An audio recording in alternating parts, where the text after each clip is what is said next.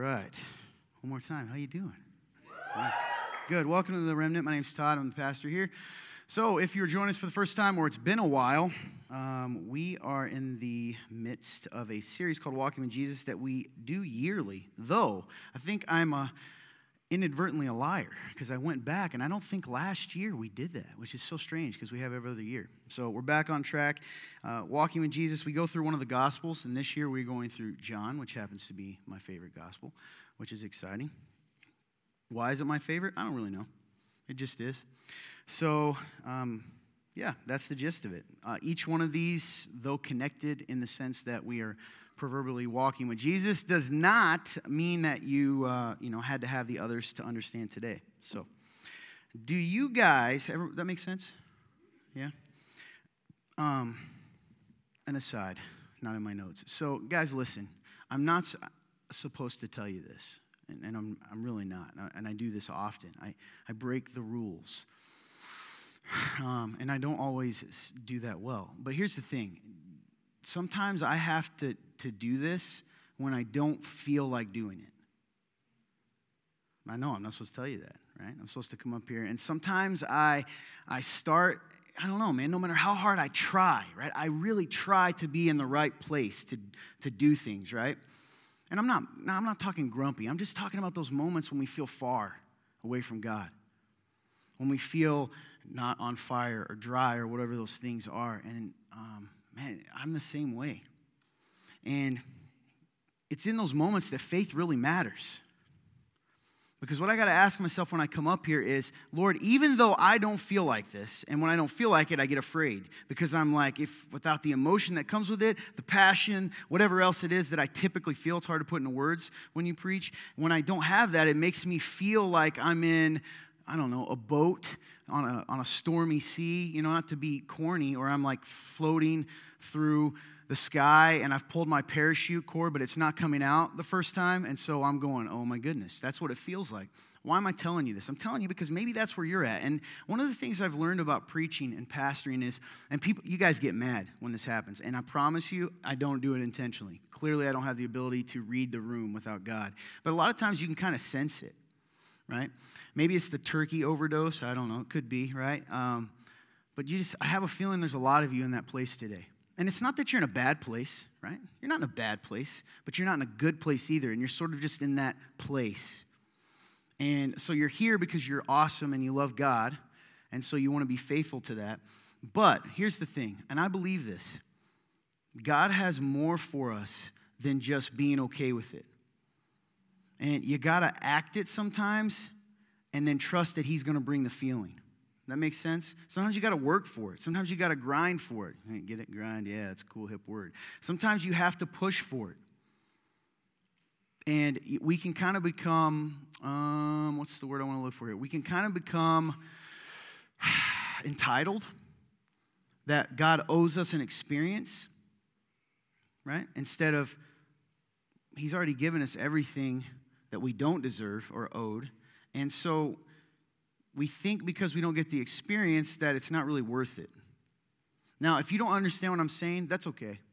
But I think some of you do. And I think you got to get your heart and your mind in that place of saying, I'm going to do this. I'm going to I'm here, Lord, and I trust you to move. And here's the thing, because I'm human and I can look out and if you don't want to do it for you, do it for me. And when I can see that you're falling asleep, right? Or I can see that you're halfway here. It does affect me. I'm a human being, right? It affects me. So here's the deal I'll act like, and I'll walk in joy and excitement, and you do the same thing, and we'll meet in the middle. Does that work? No? Okay. So it doesn't sound like it. Okay. Let's go on. You guys ever heard of cancel culture? Raise your hand. I've brought it up before. Yeah, cancel culture.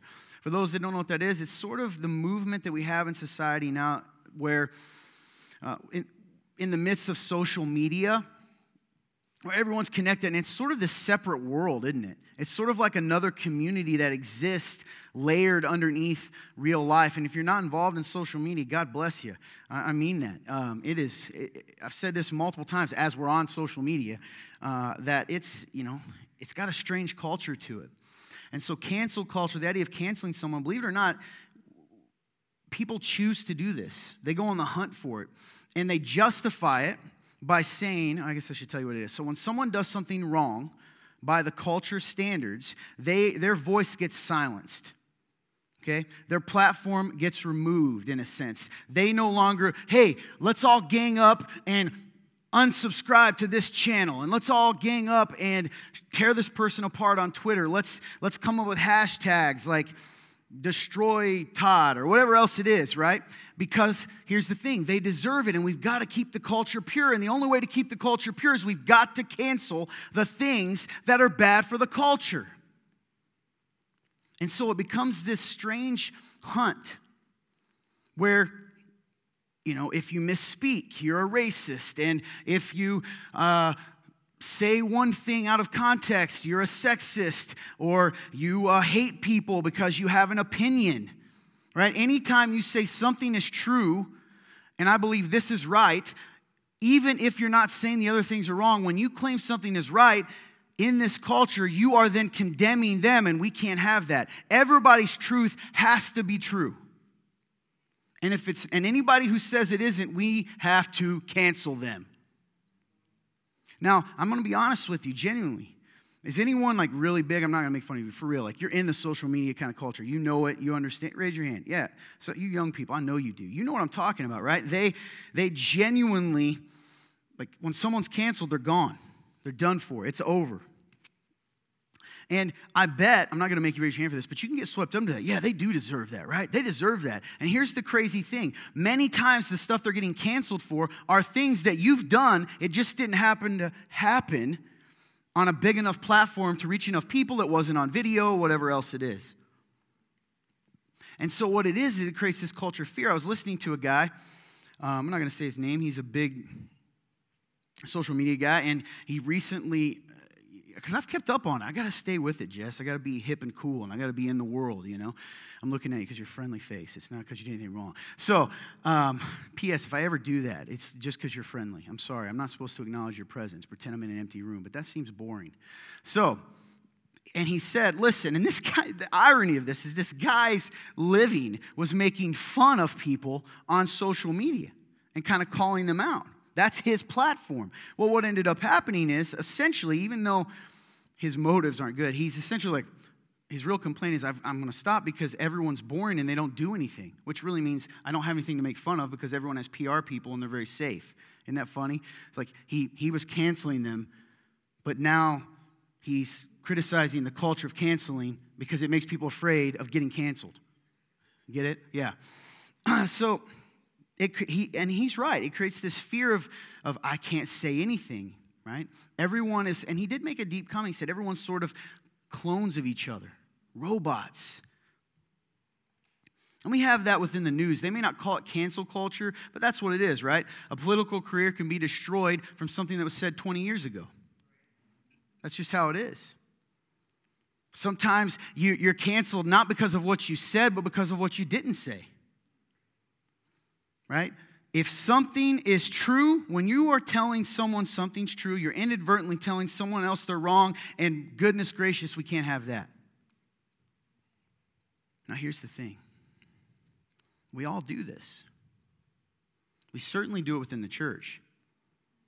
And the interesting thing is, we pick the thing that we naturally are good at as the thing that's worthy of being canceled right? So, for instance, if um, you are the champion of theology, hmm, I am the Oxford Dictionary of Theology.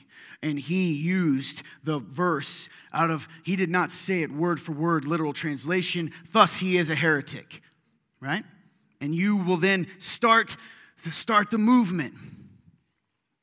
There's even groups, this is a perfect example. I don't even want to say his name. But there are groups of, if you type in, think of a pastor that you like. You're not going to believe this, Luke. You can type this in. John MacArthur, right? John MacArthur himself is called a heretic by a group of people. And if you know John MacArthur, I bring him all the time. Listen, John MacArthur probably wouldn't like me, okay?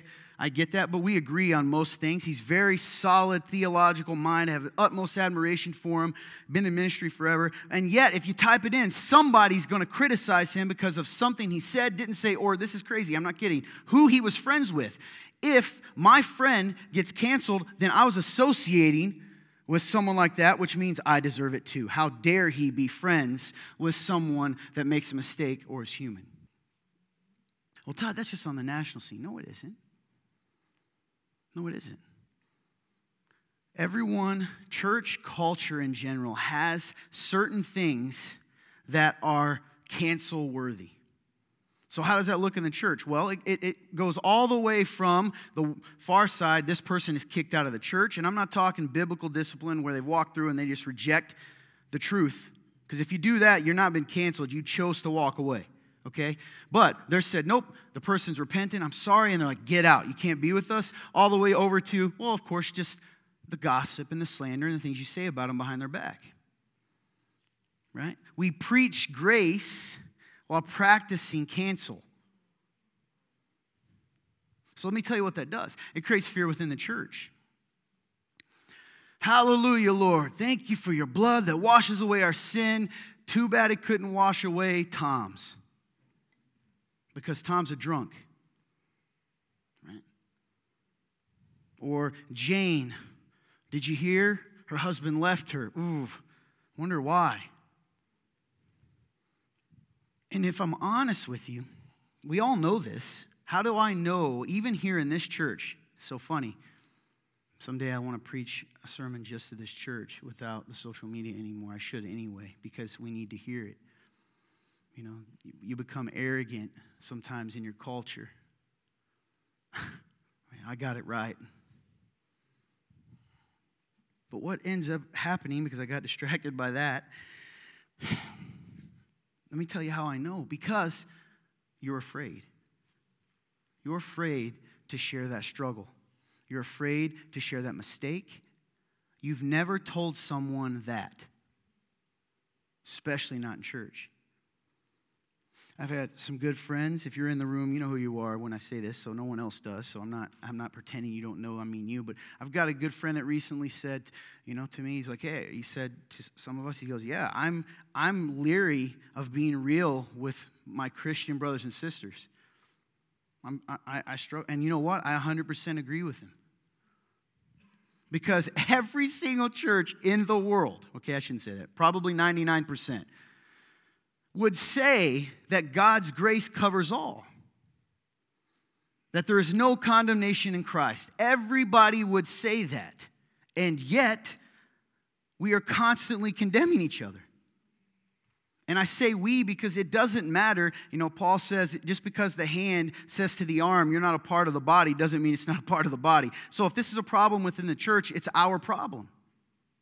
Is it a problem, Todd? Doesn't God want his church holy? Absolutely, he does. The problem is, none of our actions in and of themselves make us holy. And before everyone, this is a very personal issue. It's a you issue.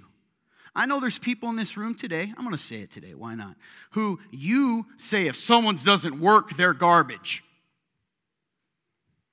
Oh, I don't you I'm not going to call your names out, but you know who you are. You've said that word, you've made that phrase. If someone doesn't have jobs, they're garbage.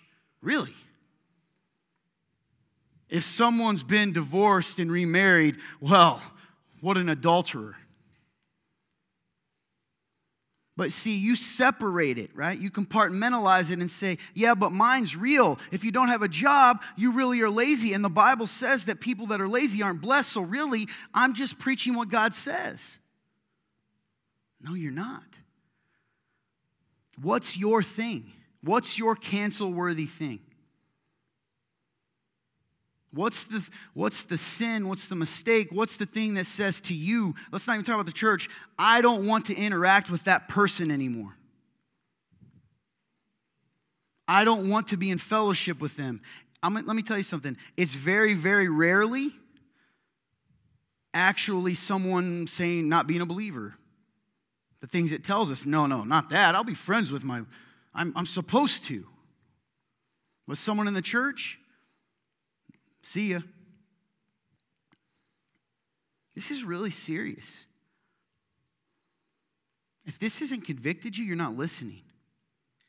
Because if you haven't been, it's one of those days, man. If you haven't been canceled in church, you either aren't real or it's a matter of time.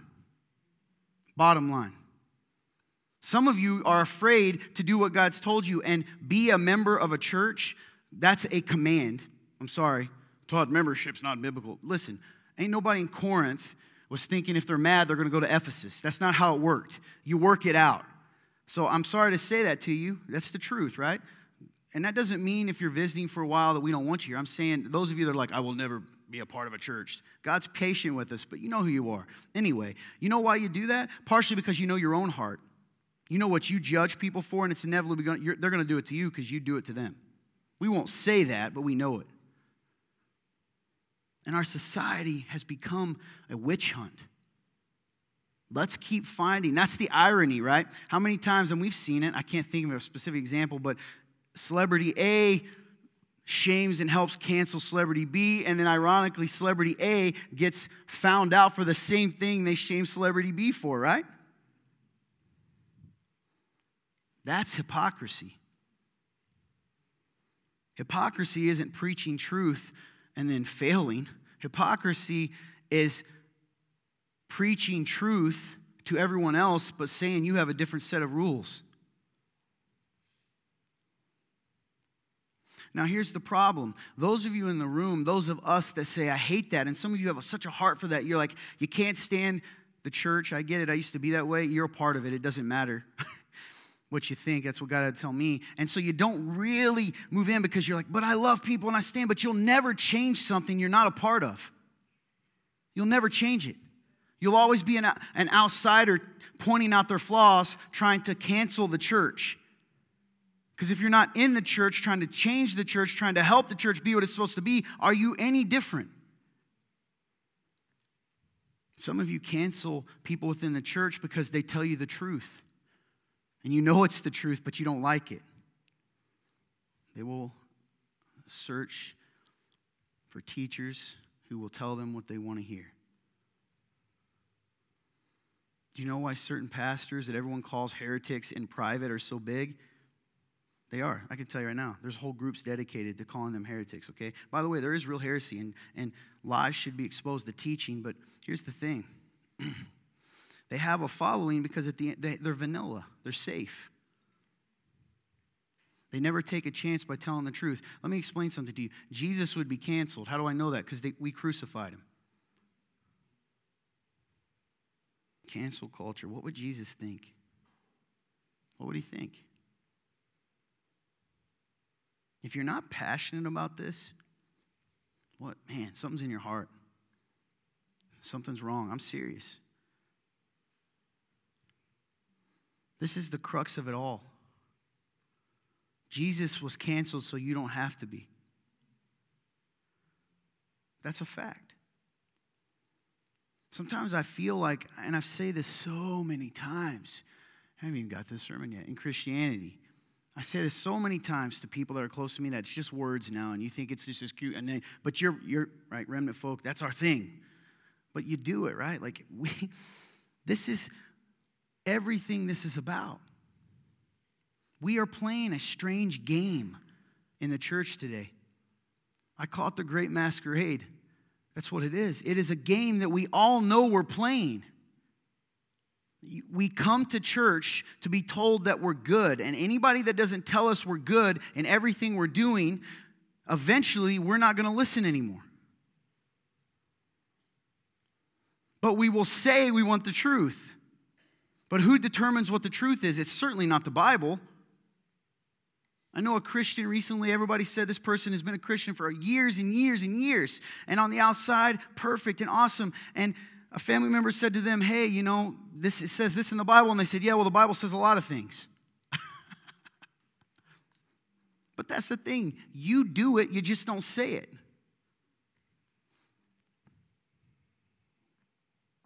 We do it.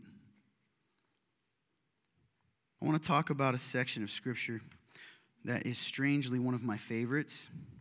And everyone says they like it. But it's partially because we are, uh, and, and it's, it's going to talk to, this whole today is going to talk to two groups of people. And most of the time, we've all been both. It's just who you are today.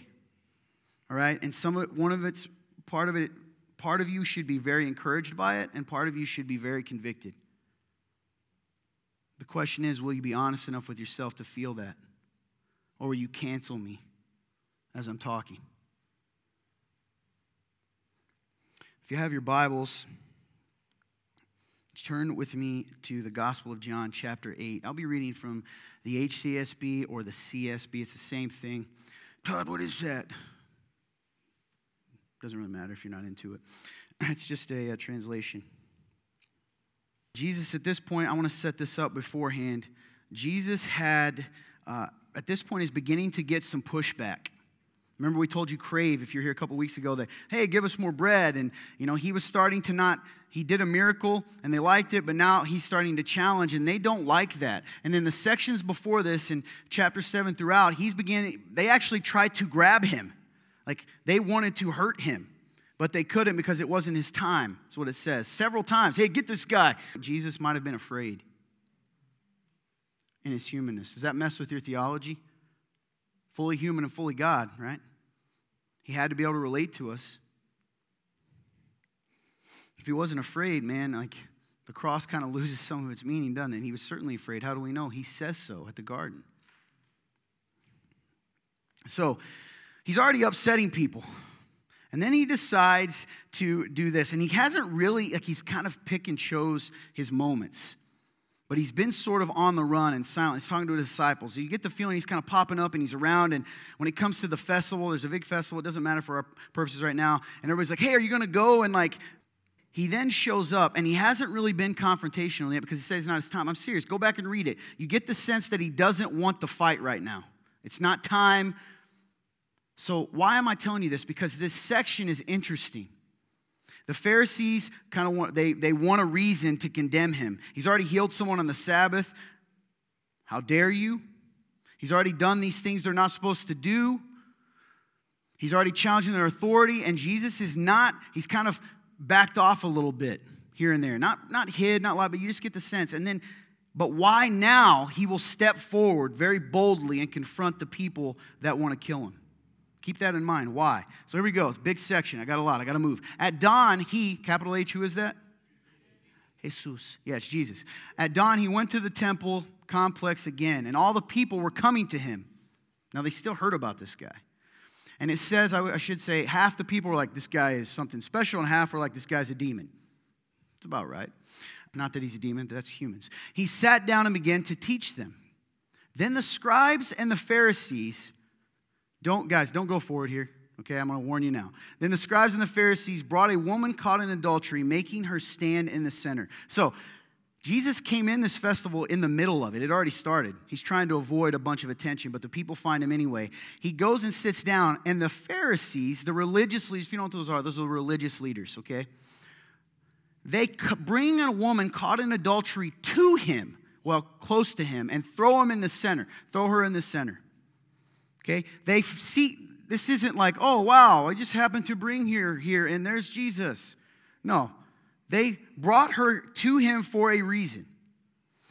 Here's the thing in the law of Moses, it's told, we are told, right? In the, well, not the law, in the law, they're told to stone adulterers, adulterers, kill them.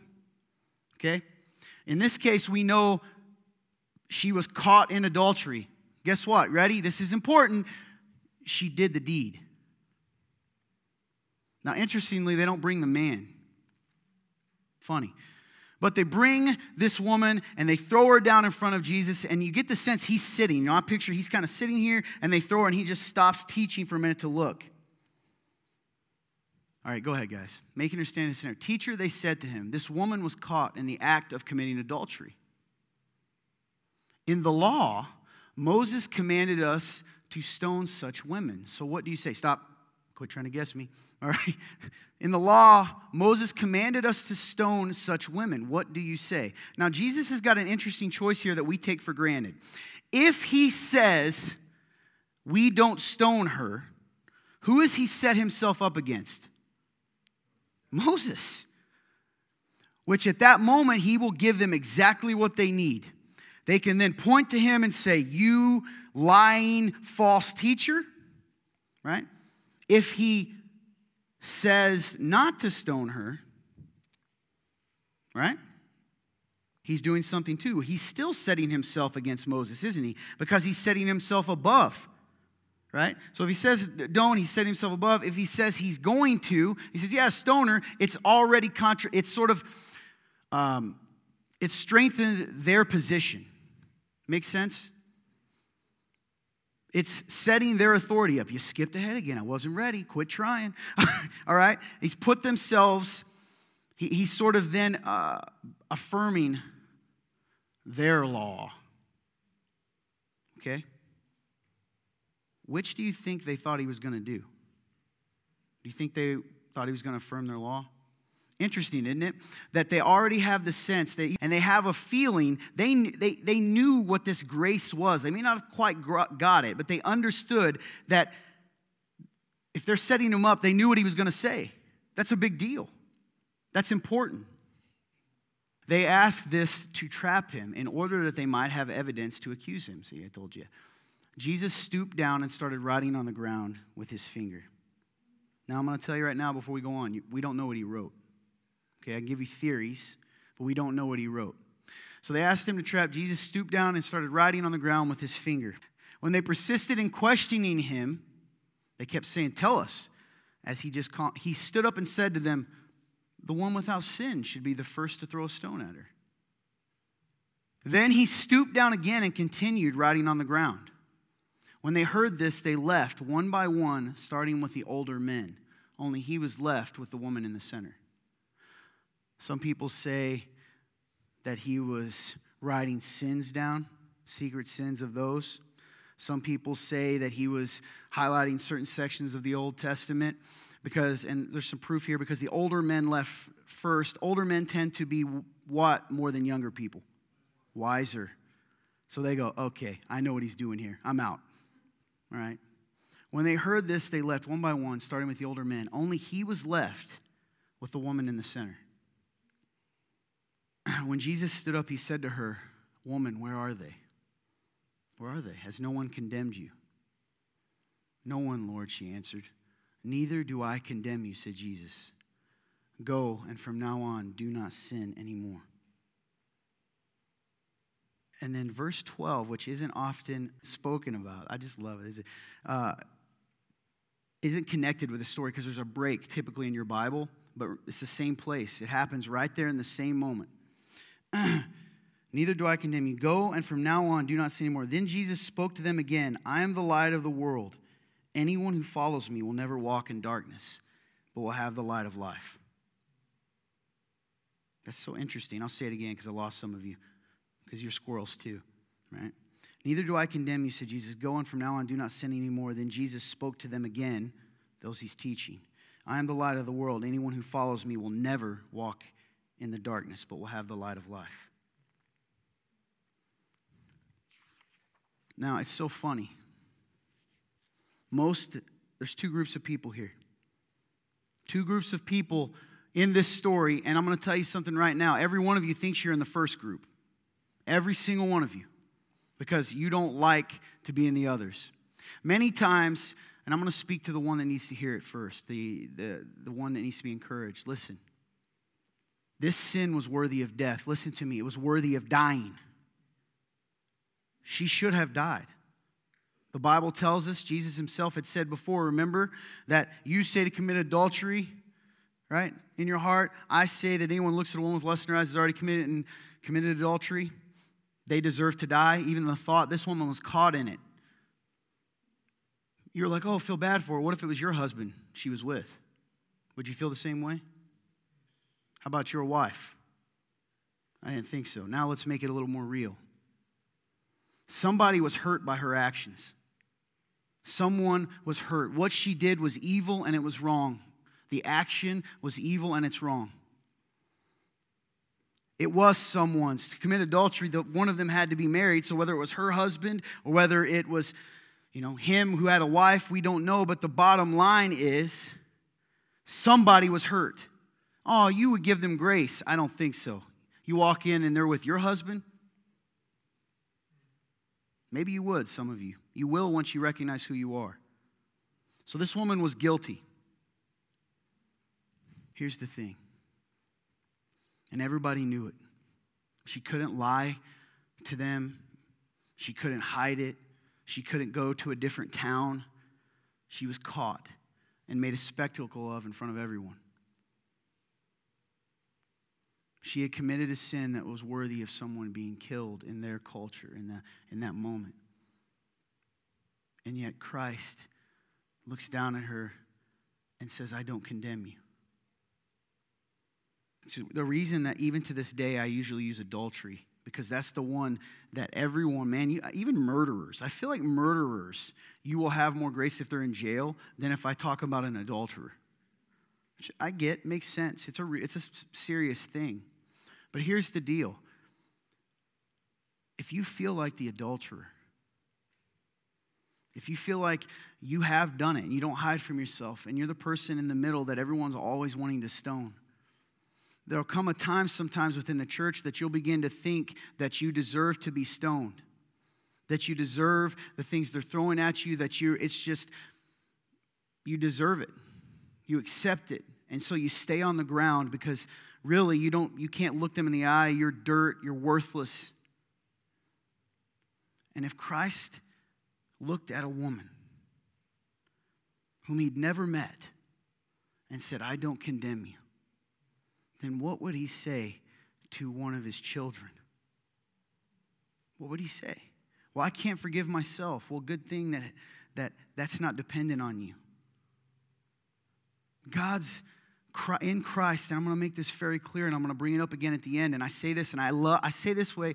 You know, Tim's one of the few people. He brought this up earlier this week that I say things intentionally. A lot of times, like you guys think I'm just a barbarian, which I am, but I know what I'm saying, and it's going to poke the people it should poke and encourage the people it should encourage. So I'm going to say this right now: you cannot out sin grace.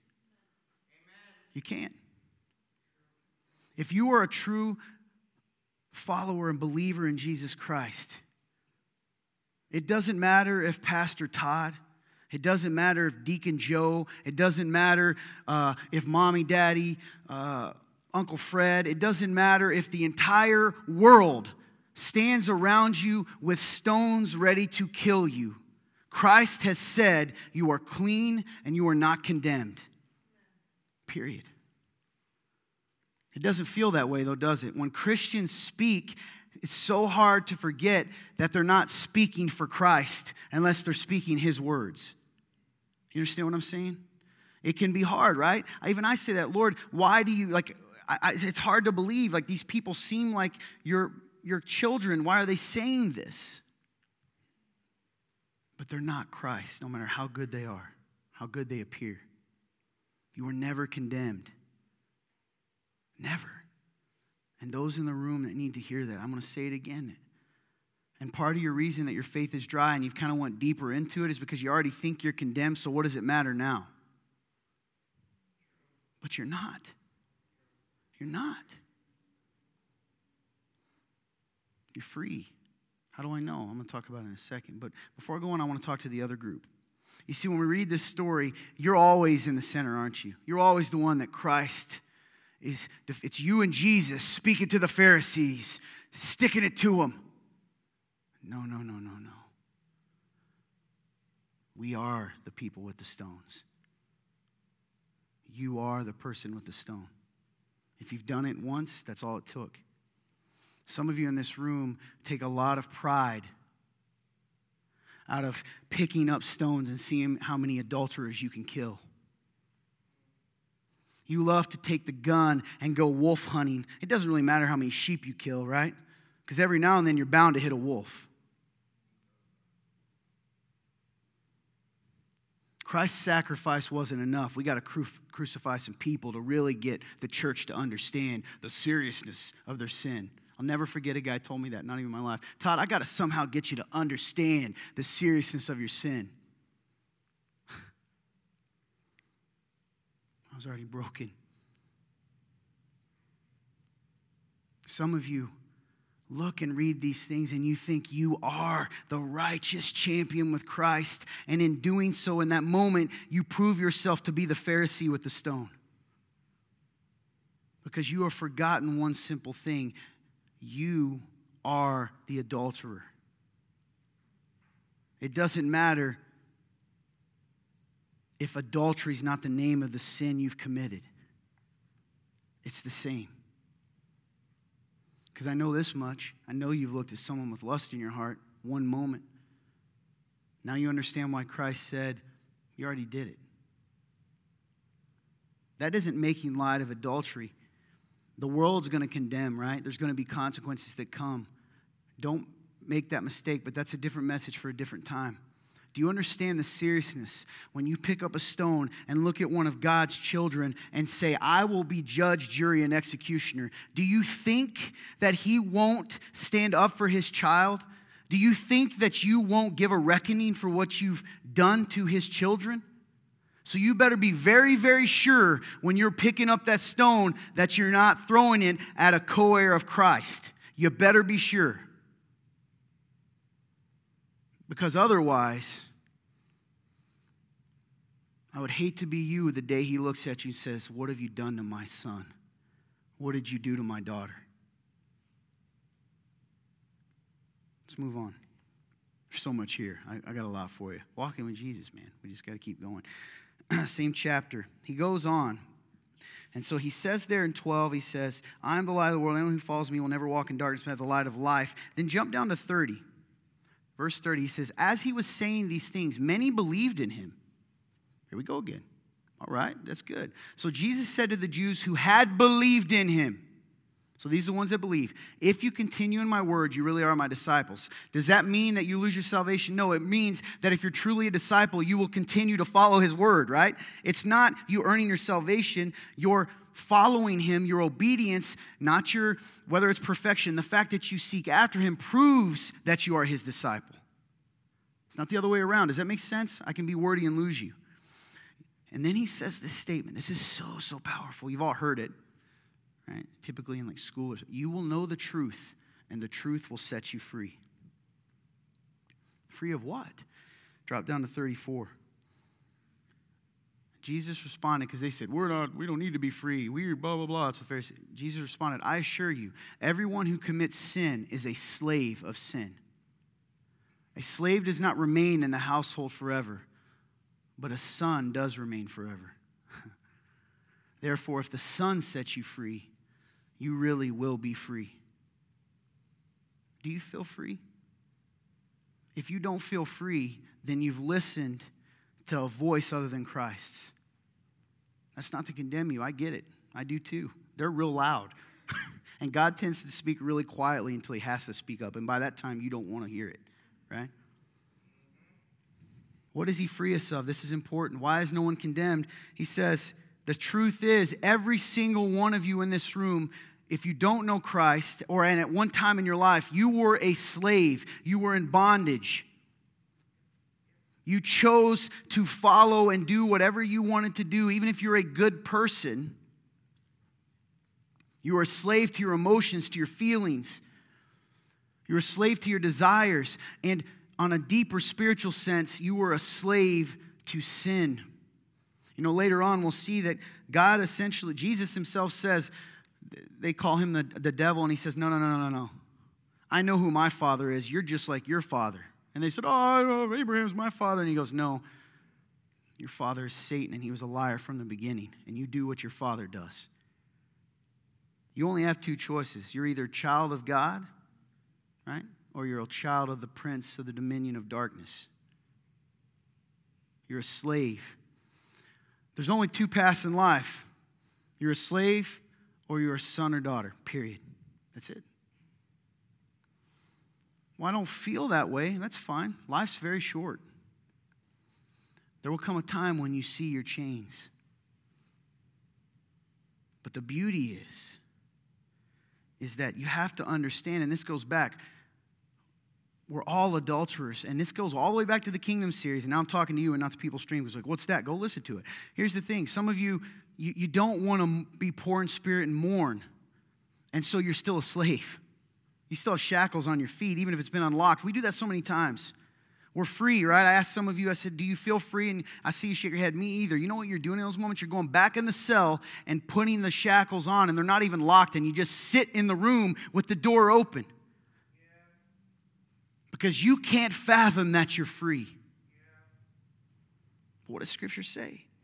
A slave does not remain in the household forever. There's a slight warning here. You, you, won't get to enjoy this. There'll come a time when I'm kicking you out but a son does remain forever. This is deep theology. You like this, Luke. You ready for this? Luke likes theology. You're going to love this. But a son does remain forever. Listen, then he says, this is so good. Jess, you love this. Friendly face. Therefore, if the son, capital S, sets you free, you really will be free. Well, what I don't understand, if the son sets me free, well, that, how does that make me a son? No one? This is because it tells us that. Co heir with Christ, heirs of God. We become, we become children of God. The great transaction. I'm trying to get Tim to make me this fancy image to show you because I looked online. They don't have anything perfect for it. We give him our slavehood and he gives us sonship, daughtership, whatever. You get what I mean. He says it throughout the Bible, the same message. Because we're not slaves Stay with that theme. Remember, I told you. Now let's go back earlier in the Kingdom series when he says, right, blessed are the poor in spirit. Blessed are those, blessed are the poor in spirit, for they will inherit the kingdom of God. Blessed are those who mourn, for they will be comforted. That doesn't make sense, does it? Well, how can he free them if they can't acknowledge that they're chained? We'll come back to that. Now, I told you I got a lot today. I got a little time here. I'm going to we're going to jump to a whole different story, but I think you'll see the theme, okay? And we'll wrap it up. Do you trust me, Josh? Do you? You believe in me? Thanks, man. All right. jump to chapter 9. We're going to start right at the beginning, chapter 9, verses 1 through 5. As he was passing by, capital H, it is Isaiah. Jesus, good, got him. I'm seeing you pay attention, got him. As he was passing by, just teasing you, he saw a man blind from birth. Now stop. Here's the thing we don't realize this. At this point, in order to justify why bad things happen to people. The Jewish leaders over time had decided essentially that if someone, for instance, this, this happened to him, he was blind, right? This we, we don't know how, whether it happened to him later. Oh, it says from birth, actually, duh. So I get him mixed with the other guy. He's blind from birth. So what does that mean? Hey, this guy was clearly a sinner from the moment of birth. He deserved this. He was being punished by God from the very moment of his birth. So it was either his sin or his parents' sin transferred to him. Either way, this guy's disgusting. He deserves it. He's, in a way, unclean. His very nature is corrupted. You get what I'm saying? Oh boy, they were kind of right. Not about that corrupted nature. So, you got to realize that. They believed that he was a sinner. His disciples questioned him, Rabbi, now this was his disciples. Oh, look at that poor guy. And then maybe, probably Peter. Rabbi, who sinned, this man or his parents, that he was born blind? Why did this happen? Why do bad things happen? Neither this man nor his parents sinned, Jesus answered. This came about so that God's works might be displayed in him. Now they would have gone, huh? Well, clearly he sinned. What are you talking about? How can that be God's works? Let's move on. We must do the works of him who sent me while it is day. Night is coming when no one can work. As long as I am in the world, I am the light of the world. Now, we have the benefit of hindsight, but you picture why. I know me. Hey, why is this guy blind? His parents are him, and he goes, Neither. It's so that God's work can be displayed. And also, we must do the works of him who sent me while it is day. Night is coming when no one can work. And as long as I'm in the world, I'm the light of the world. And I'd have probably like leaned over to like Andrew and like, what the heck's he talking about? Like, I mean, I get the light thing, but I just asked why the guy was blind. What's he? Why? Man, he just talks a little too much sometimes. Right? Couldn't he just say, right? Six and seven. After he said these things, he spit on the ground made some mud from the saliva. Now, okay, keep in mind, I'm, I'm the guy going, and then Jesus does this. So you, you know what you're doing. What in the? Make some mud from the saliva and spread the mud on his eyes. We're all like, how holy. You would have been going. you know, some of them are like, man, he is so weird. And then go, he told him, wash wash, wash, wash in the pool of Siloam, which means sent. So he left, washed, and came back seeing. We just miss these miracles, man, because we're like, yeah, probably cataracts or something. Now he's, he's blind. He got some laser treatment. No, didn't exist. He left, washed, and came back seeing. So the man then leaves, right, and he begins to tell people hear about this. And again, Jesus is getting some like some good pub here. That means publicity. See, oh, I'm hip and cool. And so what happened was the Pharisees hear about it and they're mad again, and they go bring this guy forward and they say, Hey, uh, what happened to you?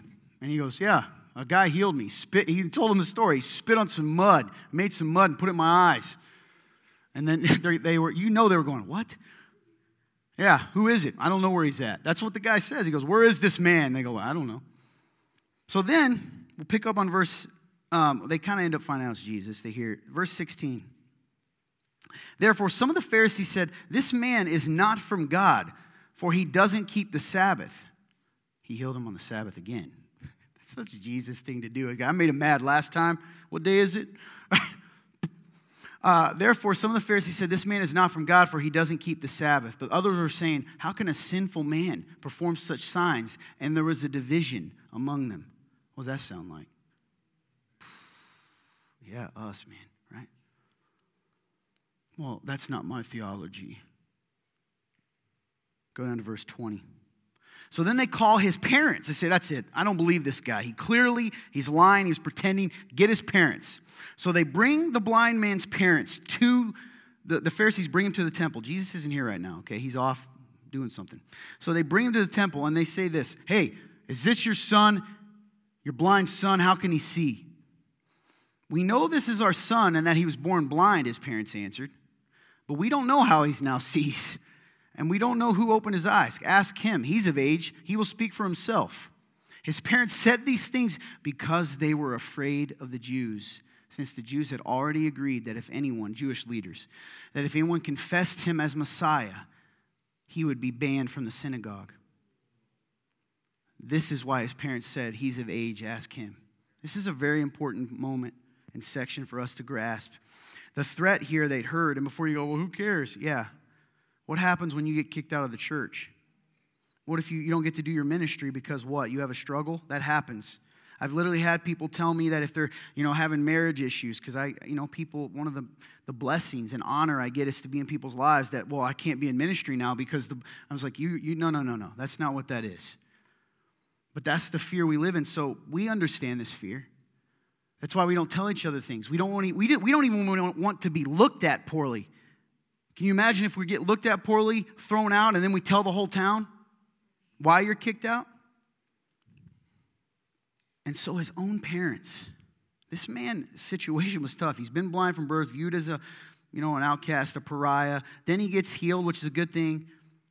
He's still not accepted by once again something that had nothing to do with him just like he didn't when he was blind. And now his own parents are saying, I'm not going to stand up for him because we don't want to go down for him. Ask him yourself. They put it back on him. Have you ever been in a situation like that? You made a mistake. Maybe it wasn't, and, and people turned on you, walked away from you. People that you thought loved you didn't stand up for you. I have. One of the greatest lessons I ever learned, I bring this up many times, if you think I'm bold in my faith, which I'm not as bold as you think I am, okay? But let's just say that you do, and you're like, oh, you know, people don't like the answer I tell them. The answer that got me here, because I wasn't this even when I started church, was the realization that there's no guarantee any of you will ever be here if something happens with me. But God will. And there's freedom in that because I can love you knowing that you could turn on me. I'm serious. People, there's no one above anything. And what you'll find is humans, no offense, we're cowards. In our nature, we're cowards. That means naturally. So you might stand with your friend, but once two people, three people, four people, 10 people, 15 people, really. You don't want to be associated with me, just like the parents didn't want to be associated with the son, and just like the people didn't want to be associated with the adulterer. At a certain point, you kind of hit critical mass. I don't want to be with them. Even though I don't necessarily want to stone them, I'd rather pick up a rock than be stoned with them. So, after this, they get no answer and they call. Now, keep in mind, the blind man who now sees is already outcast. I'm sure he heard about his parents, right? Even his parents wouldn't stand up for him, wouldn't say, no, he's not, he wouldn't lie. They didn't even say that. You notice that? They didn't even say, well, my son wouldn't lie. No. They said nothing like that. So he gets pulled in again. So a second time they summoned the man who had been blind and told him, Give glory to God. We know that this man is a sinner.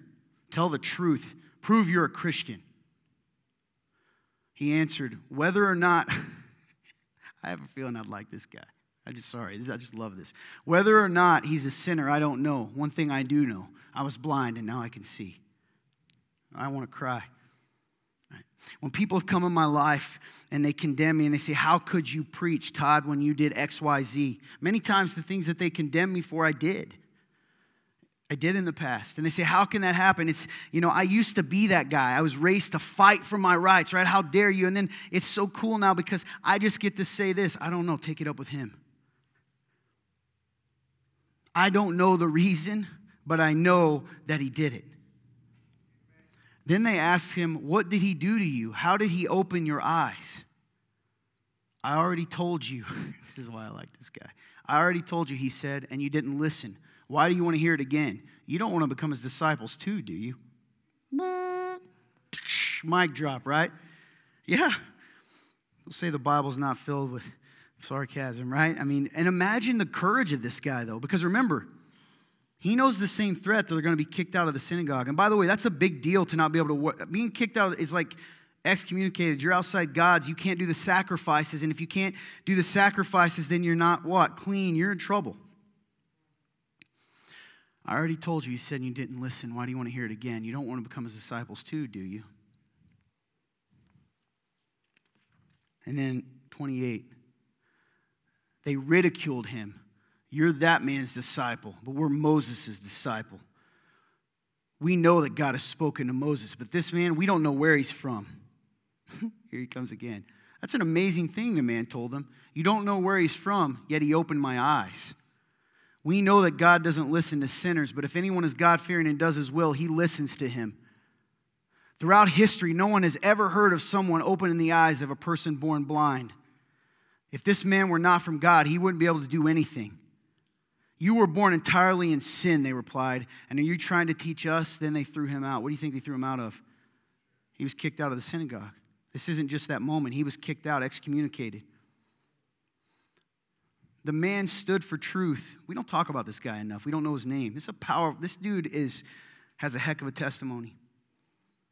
Because even when he didn't know exactly, I'm about to cry, man, because it's so beautiful, who Jesus was, he stood up for him didn't he? We don't talk about it. He stood up for him in front of the very people who would later on kill him.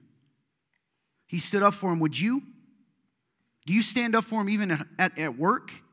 Do you stand up for him in your life? Yeah, I do. Do you? Because when you here's a way you stand up for him by following him. Well, I don't hate people, Todd. You don't? What about the people that do the thing that makes you mad? So, what we see here is even though he kept pointing out the fact this man's from God, here's the proof, here's the facts. Stay with me, there's a parallel with us. They said what? They brought the focus, not, they didn't stay focused on Jesus and the fact he did these things, they brought it back to the man's sin. It's always focused on the sin. You always know the religious people, the religious elite in our society, in our churches, the religious Pharisees within the church culture by this simple fact. They want to focus on the sin and not the Savior. That's a fact.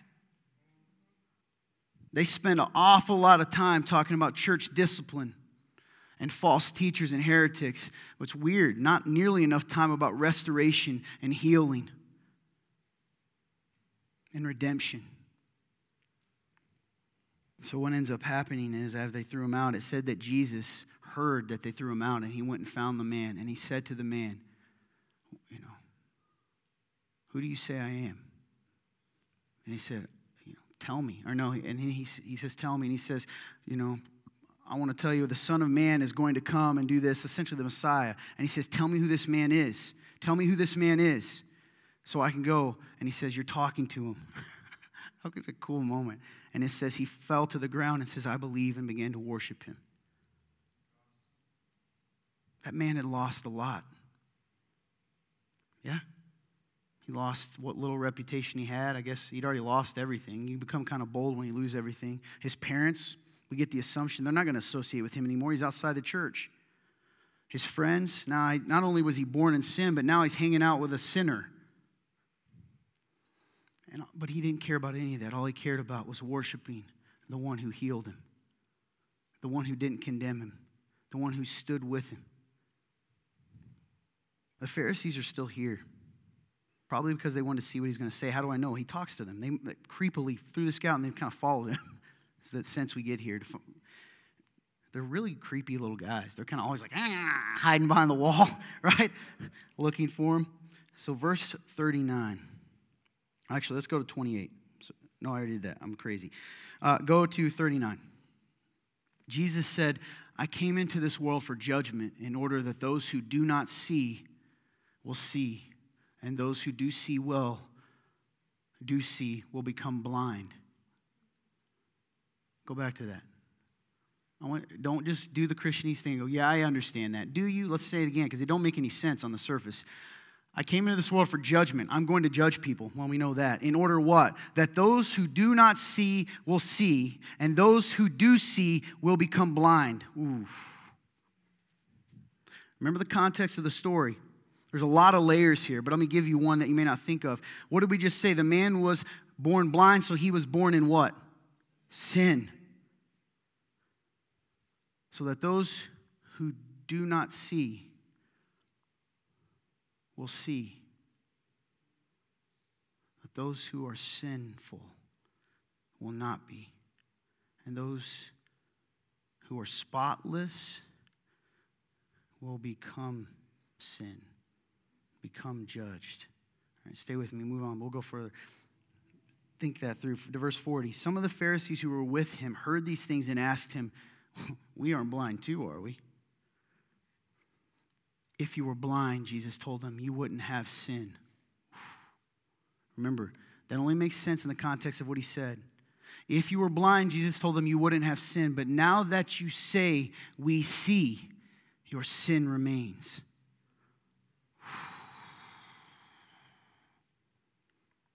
Man, good thing we're, it's a good thing we're not blind like that guy. We always assume that Jesus said this angrily. I don't believe he did this part. I don't. I believe because did you know he loved the Pharisees? Did you know that John 3:16 and 17 apply to them too that he didn't want to condemn them but that they would come to know him? If you were blind, you wouldn't have sin, but now that you say we see your sin remains. This all ties back. This is the point of the gospel, the Beatitudes, all these things. In order for a slave to be freed, they must be willing to acknowledge that they're chained up and a slave. You hear me? In order for the sick to be made well and be given the medicine that'll make them well, they'd have to be willing to admit they're sick. This is why it's so important that we are poor in spirit and that we mourn. We must recognize who we are, that you are an adulterer, that you are the one that deserves to be stoned, that you are the liar and the thief, you are the one that you want to cancel. You are that. And here's the difference you deserve it, just like the, the adulteress did. You deserve that. Todd, you know, I've been told, Todd, you just tell us we're so bad. Friends, you're not listening. You're only listening to half. You're so afraid that I'm going to end this message with you being bad that you miss the beauty and the joy that's about to come. A slave that doesn't believe it's a slave is still a slave. I can make believe that I'm free because I have freedom to move. If I was trapped in this room, just in this room, I'm not a slave. Look, I can go here and I can go up there and I can play guitar and I can talk to you guys and I can have fun and I can do all of these fun things. See, I'm not a slave. This is fun. I only realize I'm a slave when I find out the doors are locked, that I have nowhere else to go. It doesn't matter how big your cell is. It doesn't matter how much gold's in it. It doesn't how much money, entertainment. It doesn't matter how many women or men. It doesn't matter what's in your cell. Without Christ, you are still a slave and you are still in bondage and you are still chained. And if you cannot acknowledge that because you are too prideful, because make no mistake, even your self hatred that says, don't say anything mean about me, I can't face it then you're still staying in the room. So, whether you don't want to face that you're a slave, a sinner, because you already know it, you beat yourself up, or because you're just too prideful and say, I don't need your help, either way, you're still rejecting the help that Jesus offers. You're still rejecting freedom. This is the gospel. You go back and we see the light of the world I'm here so that you can actually see. You can see your situation, right? That you can see um, how desperately you need me. That you can see the danger that's just, that, that's right there. That you can see the cliff that you're heading for. That you can see the poison that you're drinking. That you can see the wound that you're bleeding from. This is so important. It's two stories with the same thing, really. There's a theme. Those who think they know, right? Who think they're good, who think they are spotless and can see, want to condemn the sinful and the blind. They want to set themselves above God Himself because that's what Christ is. That's Jesus. So, what do we take from this story? Your, your, your, less, your list won't be on there. I've noticed sometimes it kind of worked out. I've been thinking this anyway. Um, I sent the list to the guys too late, but also sometimes we're so focused on the list you don't think about it, right? What do we take from this story? I don't have a cool name for it today. It's just what do we take from this story? Stories. Number one, this is important Jesus will stand with you and for you always. He'll take the stones, he'll take the insults. Romans 15, there's a thing where he says, he, he quotes the Old Testament, Paul, in relation to Jesus, right? Your reproaches fell on me. I took your the insults meant for you and the shame and the condemnation. Jesus will stand for you. Do you think it only happens once? You think that once you come to know him, he's like, okay, you're free. See you, buddy right? And then walks away. No, he's always there. What did he say? You're set free. Those whom the Son sets free are free indeed. Number two, you don't have to stay on the ground. One of the biggest lessons I've learned in my life when I did the sin, right? Sins, it's happened multiple times. That's why I used to not want to be called a pastor because I just cannot measure up to the standard that, that we as humans put on it. I'm not talking about the biblical qualifications. I wouldn't disagree with you there. I'm talking about the ones you put on me that I can't measure up to. I have bad days. I look grumpy sometimes. I say things wrong sometimes. But I, the lesson that I learned was I kept waiting. I kept waiting for someone in the crowd to say, You don't have to stay in the mud anymore. You don't have to be ashamed anymore. You don't have to uh, you know, for someone to tell me it was safe to stand up when, when Christ already had. There is no condemnation in Christ. Then that means I can always stand up with my chest held high and my head held high because of who my Father is. Some of you in this room live under such shame and condemnation because you can't fathom that God can love you after you've done what you did. I get it. I get it. I promise you, I get it. And I wish I could tell you that that goes away, that that feeling, so I'm tearing up now, that, that my voice is quivering because of allergies. Oh, that doesn't cover that one. Yeah. I don't cry because I'm sad anymore. I cry because I'm thankful. You know, I'm thankful that when the world said I was a broken wagon, that God said, I have other ideas. I have other plans. That this, your story's not over yet. And neither is yours. You know how I know? Because you're breathing. It's not over.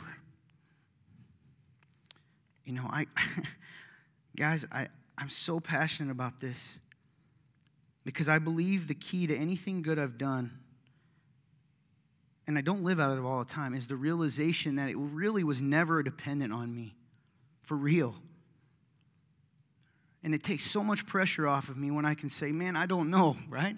Well, how do you see, Todd? Hey, I don't know. Why do you get to do? I don't know. But I know this. I, I was blind and now I can see.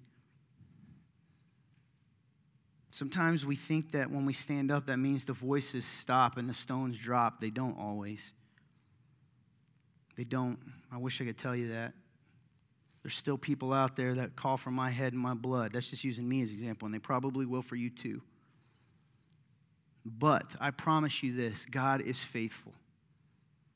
And He will do miraculous things. And guess what? This is important.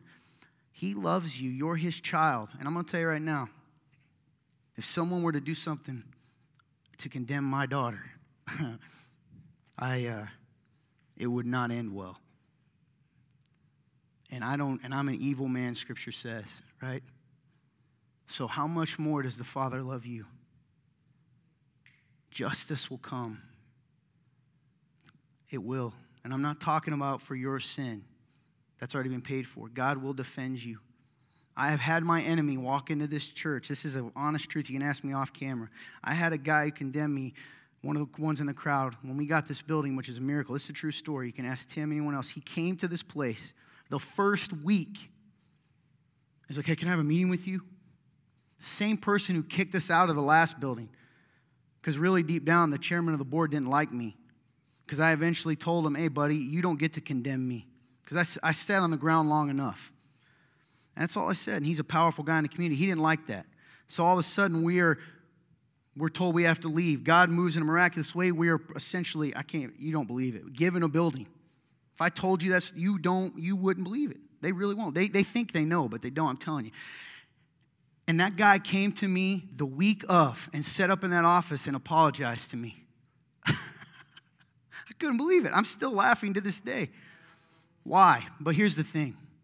I, I think I even cried, maybe Tim, I remember when he walked out, because I knew, right, that that was meant, you know, God was telling me, I told you, right? I told you but it wasn't really me. I couldn't even take the glory. It was, that, it was the acknowledgement that God is still here, right? To me, I gave glory to God. Hey, your enemies, right? Your enemies will someday not, will be forced to acknowledge that God's with you. Let's just put it that way. They'll be humbled, I promise. How do I know? Because His Word says that. Just cling to that. Number three, I got to move. Let Jesus' words ring louder than the words of the religious. Remember, I told you when you stand up, they're not always going to drop the stones, right? They're not. You have to know the Bible, guys. You have to know the Word of God. I promise you, there are certain verses. I said this years ago, and, and, and I mean it again. You need to have an anchor verse. That's what I call it. It's a verse that keeps you anchored into truth. If it's only one, that's okay. My one was there is no condemnation in Christ. I didn't even read the second part of the sentence. Romans 8 1. There is no condemnation in Christ. It was simple for me. So the days I felt condemned, I was like, either he's a liar or I need to just accept the truth. Same section in Romans. There were many, right? God works out all things for the good of those who believe according to his purposes. I consider that my present sufferings aren't worthy to be compared to the glory that will be revealed in us, revealed in me. It's a reminder that this isn't the end. You have to know the Bible, you have to read it. Well, I, I get a devotion daily. It's not the same thing. It's good, devotions are good. But that verse of the day, I know you folks, that's your Bible. Some of you cheat, right? I read the Bible today because you got that alert in the morning. You got your one verse. Come on now, right? Read it. Number four, I mentioned it's not going to be up there. See, guys, I'm crazy. Number four, always keep your focus on the Savior, not the sin. You're always going to be tempted to look back and go, there's no possible way God still loves me because I don't even love me. right? That's the truth. But that's why you have to focus on Him and not the sin. You have to. Right? I glory all, you know, Paul said, I'm going to paraphrase so you theology people jump at me, go read it. The spirit of this is in there. But Paul essentially says, listen, I, I glory, you know, I revel all the more in my weaknesses because God is giving glory through it, right? His power is made perfect in my weakness. God gets to show off by using a scrub like me. Because if he can use a scrub like me, what could he do with kings and queens like you? Number five, never forget that you were blind. The way that the Pharisees become Pharisees, even in our today's culture, is the moment that you forget that you are worthy of being stoned. When you start comparing sins and setting yourself above other people, then you've already forgotten the heart of the gospel, right? You have to remember, and I don't mean that in a condemning way, it's just the humility of knowing I'm a sinner saved by grace, right? Number six, by the way, never forget you're blind also means being poor in spirit. You have to admit you're not perfect. Some of you come to know Jesus and then you want us all to pretend that you're Christ himself, like you're, you're physical, you're Christ. You're not, all right? You grew, you're, you're a goober, just like me. You do goobery things. You make mistakes. Own them, repent of it, and move on. God's given glory through that, right? The strange great masquerade thing is gross, right? It is. And it creates that culture where everybody's afraid. The people in here who say, I don't want to be stuck in this, I want to know that God's forgiven, but you never tell anyone because you know that if you tell someone, you know that they're going to kick you out, just like they did the blind man. I get it. I lived there. You'll never know how free you are, though, until you do. Because you at least got one person in your corner here. You got Christ, which is all you need. But if you want to scrub in your corner, I'll be there. Because I am I'm telling you, I feel like I've had a lady in this church, because I've said before, I'm a sinner of sinners, I'm the worst of these. Like when I say it, they're like, they're just doing a pastor thing to connect to people. I'm like, dude, you don't know me at all. I really believe that.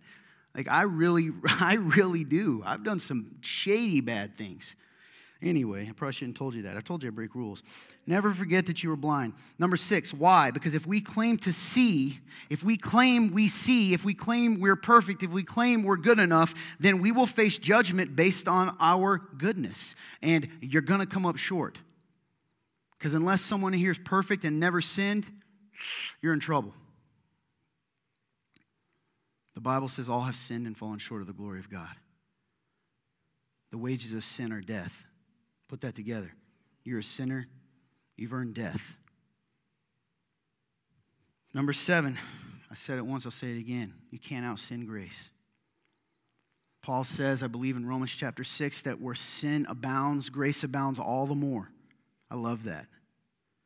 Right? It's like it grows and thinks it can go, and then grace just runs a little bit ahead of it every time. Ha ha.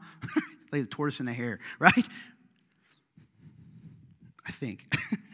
You can't out sin God's grace. Cling to that. Why can't you do that? Because here's a simple thing either what Christ did was all sufficient or it wasn't. And if it wasn't, then he wasn't who he said he was. And if he wasn't who he said he was, then what are you doing? Playing a game? No. He said it.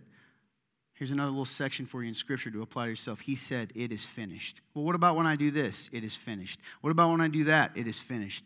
What about when I do make this mistake? It is finished. What about when Pastor Todd says I'm scum and going to hell? It is finished, right? How would life change? Here's my question. He's going to come play some music very, very quickly, a quick song that, you know, I got a question for you. And I want you to right now really consider what I'm saying. I'm going to awkwardly sit here until the pause makes you go, okay, I'm listening. Ready? Here's the question for you. How would life change for you if you truly believed you were free? Free of what? Shame, condemnation, fear, the anxiety of being found out. That little nagging voice that says, I can't, I can't show them that I'm blind. Right? So you stumble around and bump into people and just go, oh, yeah, I just forgot my glasses, right? How would life change for you if you believed you were free? Would you be more bold?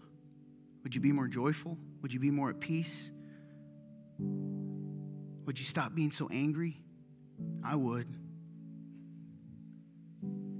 Would you stop fighting so hard because the battle's already won?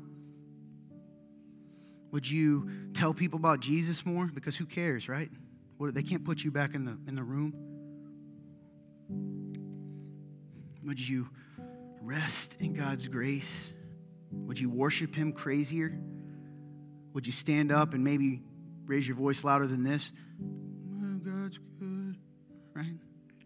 Would you worship with abandon? Would you serve? Would you invite people to church? Would you go to church? Nah, God, you know what? Christ doesn't deserve my worship today. I'm doing okay. Man. Some of you would come to this church every single day of the week if I gave you a million dollars because you would be like, I owe him. I know you would. Isn't that crazy? Christ sets us free from sin and death, and we're like, I don't know, the big game's on. If you guys knew me back in the day, you'd be like, man, how is he saying this? I would sound like a hypocrite. How would life change you believe? Listen, real simple. You're never canceled, it's never over. It's not. Did you know that? No, you don't. It's never canceled. You don't have to be defensive. You don't have to, to be afraid. You don't have to walk in shame. You don't have to sit in the mud. You don't have to live in fear of stones. You're never canceled. The world cannot condemn whom God has set free. Can't. So, how do you become free? Listen, this is important. You guys zone out because I tell you the whole gospel. Bottom line is, God did make everything perfect, and He said there was really one rule I'm God, you're not. I'll tell you what right and wrong is. Stay with me because you don't do this. Let me give you an example. When God says, for instance, to not be selfish and you choose to be selfish, you just set yourself up as God. You broke that command. And because of that, God says, okay, you don't want my way. Sin entered us. Death. It's an infection, a disease. That's why I said earlier, he, they were kind of right. You're born with it. He was blind because of sin, not his own, but the very nature of it. Disease, death, murder, all these things for thousands of years. That's inside of us. It's in our it's in everything. We know it. Turn the news on. Listen, the gospel doesn't change because you've accepted it. You need to remember this. You are still the person who rejected God in, on your own. Well, Todd, I don't do that. Yeah, it is because you walk out of here and you go back to the same life you had before you reject the truth that you don't like, we still do it today.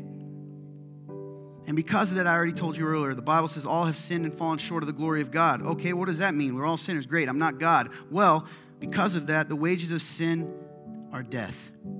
You will die. Without Christ, in fact, you're already dead. You just don't know it yet. Hell's a real place. Hell's a real place and your version of Christ won't save you. Only the true Christ, the Messiah, the Savior, the light of the world, He is the only one.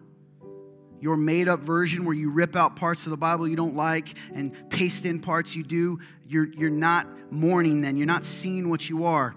So here's the thing we couldn't make our way back to God. Religion tries to build up a tower big enough to reach God. It doesn't work. Well, if I do enough good deeds, it'll stack up and I can be there in heaven with Him. No, that's not how it works. So we were lost and in the darkness. And in that moment, God invaded this earth, became man. That's who Jesus of Nazareth was. He was God made flesh. He said it. Right? C.S. Lewis himself said it. He's a liar, a lunatic, or he is who he said he was, the Son of God. The only options. If he is who he said he was, then here's the good news about that is that as he told us how to live and showed us the way of the kingdom, his kingdom, the way it's supposed to be, he said, This is what the world was like and what you were like, meant to be like, but you can't do it anymore. You can't because you're tainted and you're, you're not even what I made you to be, but I will transform you. But there are two things have to happen your debt has to be paid, right? Your debt has to be paid, and you have to have a way to where you don't sin again. You don't put another mark on the board. You don't put a little more wrath in the cup. Those are impossible. So, what God did, what Jesus did, was He died on the cross. They killed Him. It's a fact. the sun went dark, there was an eclipse, there was an earthquake, and the veil in the temple, the Jewish temple that symbolized the separation of God's presence from humanity, his holiness from us was ripped from top to bottom. That's a fact. It was ripped, symbolizing that no longer will God be separated from his people. But in order to do that, you have to accept what Christ did on the cross. On the cross, Christ accepted your sin and your wrath and your punishment to the point that the Father turned his back on the Son. He was separated from God so that you never have to be. And so he died. And on the third day, Jesus of Nazareth rose from the dead, where 500 witnesses saw it happen. They saw Christ risen. So, what does this all mean, Todd? Listen, if you're in the room, I don't care how many times you come to church, this is important. See, when I bang you, listen. This is important. You have to accept what he did, you have to say you're blind. The Bible says if we confess with our lips and believe in our heart, right, that Jesus Christ was who he said he was if we come to Him and say, I give you my sin and my brokenness, I give you my blindness. I'm sorry for what I've done. I turn away from my old life. It says in that moment a miraculous transaction will happen. He will take your sin from the past. That's great. He paid your debt, but what happens when you do a little more, right? When you get another bill, He does something incredible. He then gives you the benefits of His perfect, spotless life. You become a son. You are no longer a slave. He became a slave so that you become a son or daughter. That's it. Don't leave today without knowing the security of what it means to be free. Guys, it's real. You will be free. Not just of the fear of hell, though that should be enough, but there's a joy and a peace that I promise you is real. Some of you in the room have known who Jesus is for a long time, but you don't really know him. Don't leave here the same as you came in, because if you do, you're choosing to. Take this time and go before him and pray.